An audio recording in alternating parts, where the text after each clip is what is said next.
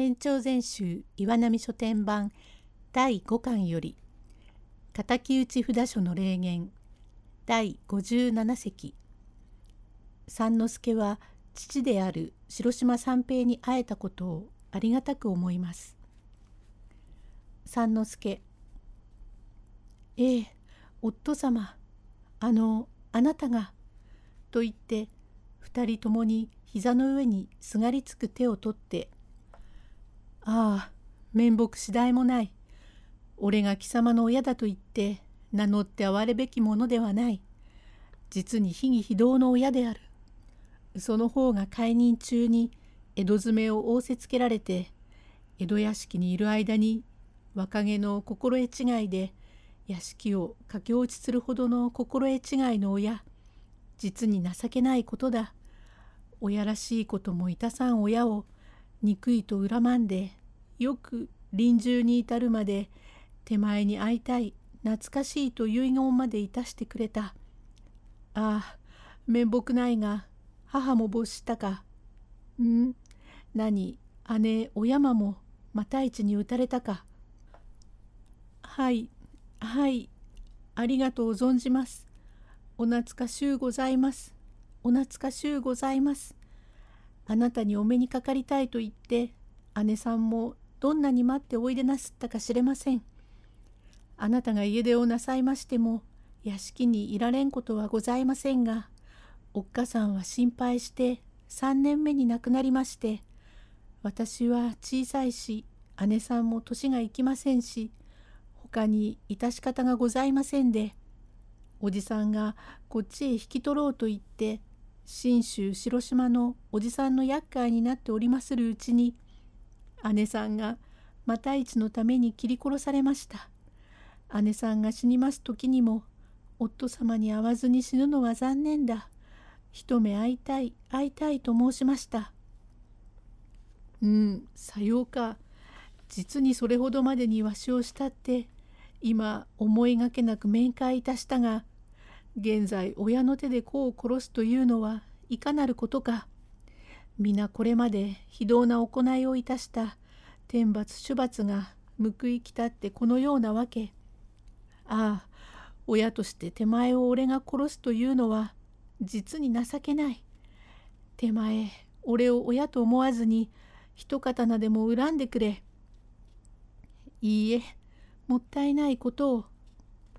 おてる。あなたそんなことをおっしゃってもしようがございません。あのお前さん初めてお目にかかりました。お前さんは定めて夫さんを憎いとお恨みでございましょうが夫さんの悪いのではございません。みんな私の悪いのでございます。と申すは呼んどころないわけで私がお前さんの夫さんを慕いまするゆえに夫さんがお屋敷を出るようなことになりました。それも私の養子が特進で2人ともにお屋敷を出ましたけれども長い旅をいたして宿へ着くと国へ残しておいでなさったご親祖やお前さん方にすまないと言って私も神仏に心の内でお詫びばっかりいたしておりました。どうぞ堪忍しておくんなさい。夫様を恨まずに私を悪いものと恨んでおくんなさいまし。これ三之助。今更懺悔をいたすわけでもないが余儀なく屋敷を遺伝ければならないわけになったのは武田から来た養子の十次郎と照が一つ根をいたさんという情を立てるまたその間に告げ口をいたすものもあって表向きになれば名跡が汚れるから十次郎の情けで旅費をもろうて家出をいたしたがちょうど解任中の子を産み落として夏という娘を得たからようやく15歳まで育って楽しみにいたしたところが3年前に信州の鳥居峠へかかる時悪者に出会いかどわかされんとする時に一刀を抜いて切り結んだが向こうは2人こちらは1人その時受けた傷がこのようにただいまでも残っている。娘はその時谷合へ落ちてとうとうそのままに会い果てたからわしもこのおてるも実に一月ばかりの間は愁傷して泣いてばかりおってついには眼病と相なったから致し方なくあんまになってもみ領事を覚えとても生涯世に出ることはできんと心得ておったところがおいおい眼病も快くなってだんだん見えるように相なったから同じ死ぬなら故郷を懐かしくこの江戸へ立ち返って富川町に昨年所帯を持ち相変わらずあんまをいたしているうちにようようのことで眼病も癒えるようなことなれどももみ領事をいたすような身の上になったからもし屋敷の者に見られては相ならんと思うて屋敷近くへ参ることもできずいかがいたそうかと照も心配いたしてまたまた旅立ちをいたそうかただしは誤って信州の親族のところへ参ろうかと思っておったところであるが一人の娘を谷合へ落として殺したのもこれもみんな罰で二人の者へ嘆きをかけるようなことが身に向くったのだ。今またその方を我が手で殺すとは。ああとんだこと。これも皆天の罰。こりゃ頭を反りこぼって罪滅ぼしをいたさんければ世におられん。おてる。まことにごもっともでございます。三之助。夫様へあなたも水島太一を探す身の上とおっしゃいましたがなぜあなたは水島太一に似たような名をお付け遊ばした？手前は何も存ぜんがおじい様は元信州のものでゆえあって越後田方に近き山賀へ奉公済みをいたしておるとある日榊原公が山狩りにおいで遊ばして鳥を追ってだんだん山の奥に入り道に迷って五難儀のところへ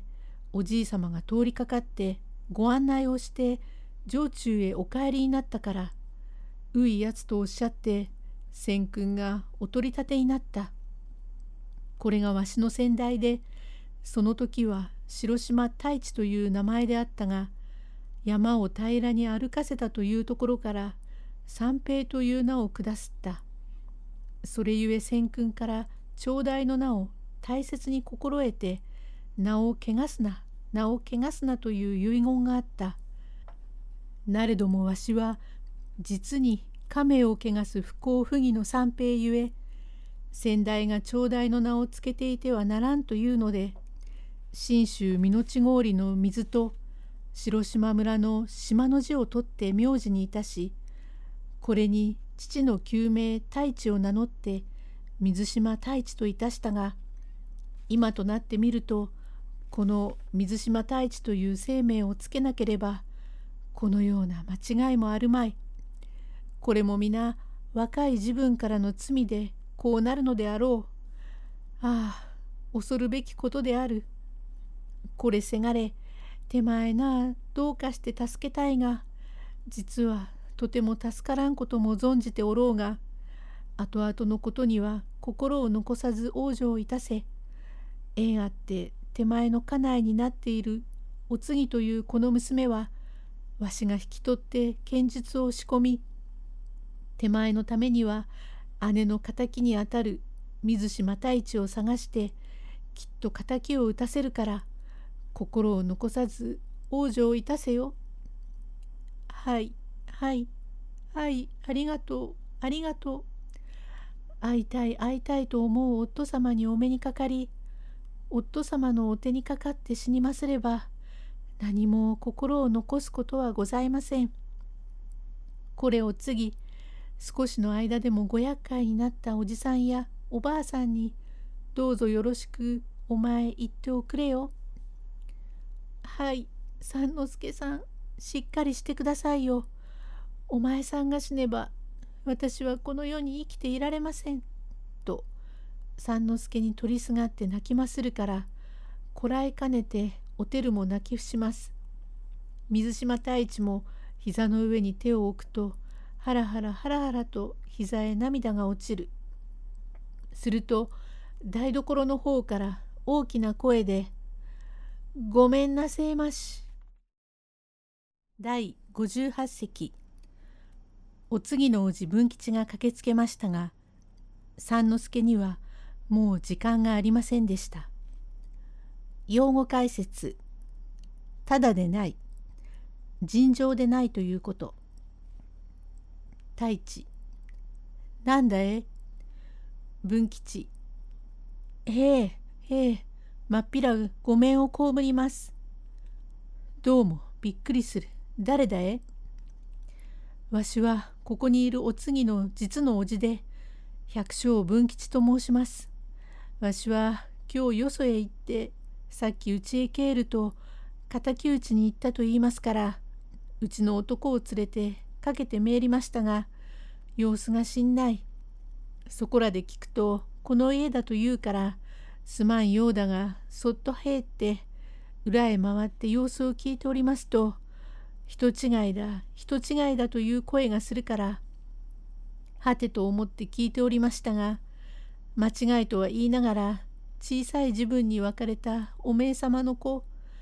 それをあんたが知らないとは言いながらはあ切って殺すというは若い自分の罪だと懺悔する。その心持ちを考えますと我慢しようと思いましたがつい泣いたでがんすどうもとんだ間違いになりました。これ果樹もう釜なんざぶっぽってしまえ。太一どうもお恥ずかしいことがお耳に入って面目次第もございません。どうか助かりようがありましょうか。とても助かりますまいとは存じますがこの辺にあいにく領事をいたすものもござらん。手前少々は傷を縫うことも心得ておりましたがつい嘆きに紛れて何しろ焼酎で傷口を洗いましょう。三之助おじさんよく来てくだすった。という声も絶え絶えでございますから太一しっかりしろ今傷口を洗うぞよ。といううちに三之助はもう目も疎くなりますからカタカタに三平の手を握りカタカタはお次の手を握ってそのまま三之助は呼吸が絶えましたからお次も文吉も声を上げて泣き倒れましたがいくら嘆いても致し方がないわしが親と知れてはパッとして上屋敷へ知れては相ならんからどうぞ親でないことにいたしたい。それにはお前方が確かな証人だによって敵と間違えてかようかようになったということを細かに訴えて検視を受けんければならんから。とこれから百姓文吉に三之助の女房お次が証人ですぐに細かにしたためて訴え入れましたから早速検視が出張になって傷口を改めましたが現在殺された三之助の女房と叔父両人が証人で全く人違いでかようなことに相なりましたというからさしたるお咎めもございませんで済みました。その後の亡骸は文吉が引き取りまして別に寺もありませんから小祝村の菩提所へ葬りまた三平は叔父と相談してともかくもお告げを引き取り剣術を仕込み草を分けても水島太一を探し出して親の敵を討たんせんければならんと深川の富川町へお告げを連れてまいりこれから三平の手元において剣術を仕込みまするところが親の敵を討とうという志の良い娘でございますから両親に仕えてまことに孝行にいたします。またお照も三平も実の子のごとくにお告げを愛します。これから畜頭を買ってきて間があれば前の畑にむしろを敷きまして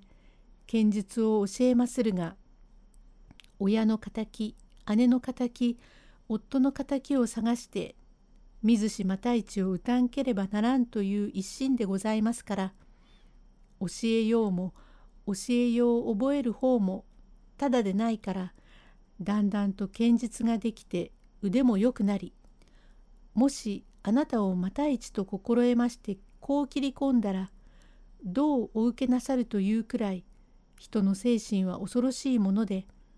だんだん三平でも受けかねるほどの腕になりましたから三平も大いに喜びましてまずおいおい腕もできてきたが生病法は破れを取るという例えもあるからひょっと途中で水島太一に出会っても一人で敵と名乗って切りかけることは決してならん。相手の水島太一は今はどのような身の上か知れんが何でも腕の優れたやつだによって決して一人で名乗りかけることはならんぞ」と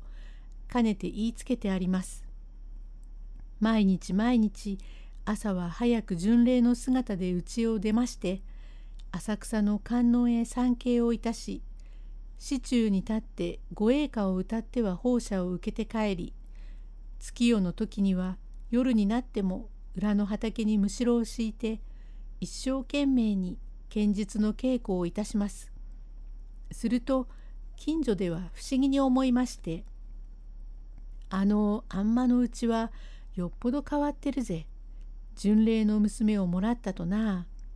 妙なものをもらいやがったな。でも腕はよっぽどいいに違いない。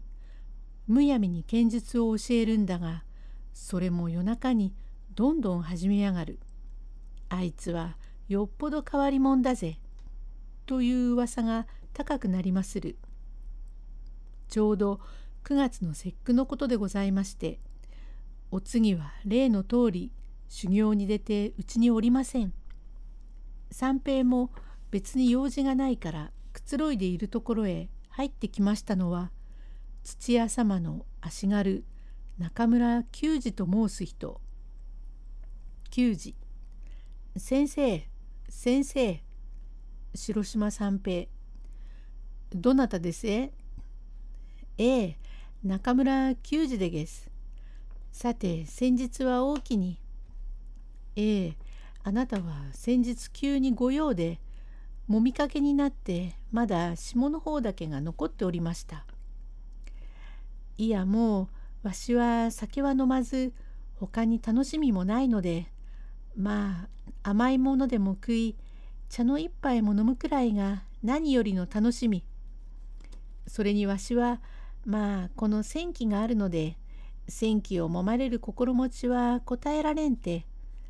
湯に入ってから横になって戦気を揉まれるのが何より楽しみだが先生はわしのようなものだからと思って安く揉んでくださるんで。先生は柔ら剣術もよっぽど偉いということを聞いておりますがどうも当たり前の先生でない。確か去年でげしたか。多月という菓子屋で盗賊を抑えなすったってわしの屋敷でも偉い評判でね何できゃいたしませんが幸いに泥棒が弱ったからこれ、てるや、お茶をあげろ。こりゃ、つまらん菓子ですが、ちょうどもらいましたから、召し上がるなら。いや、これはありがたい。先生のところは、お茶はよし、菓子までもくださる。ありがたいと言って、毎度噂をいたします。どうかまた少し領事を願いましょうか。ええお屋敷もご大半でげすから、ご家来種もさぞ多いことでございましょうが、ご指南番はどなたでげせ？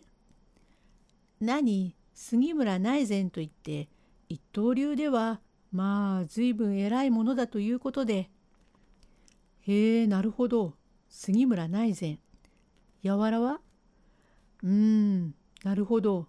渋川流の小枝というのがご指南番で。なるほど。あれは老人だがよっぽど渋川流の名人ということを聞きました。なるほど大して強いご家来種もあることでげすな。たくさんある上にその上にもその上にもと抱えるのは全体殿様がぶばっていらっしゃるので武芸の道が何よりもお好きでな。先年この日立の土浦の城内へお抱えになりましたものがありまして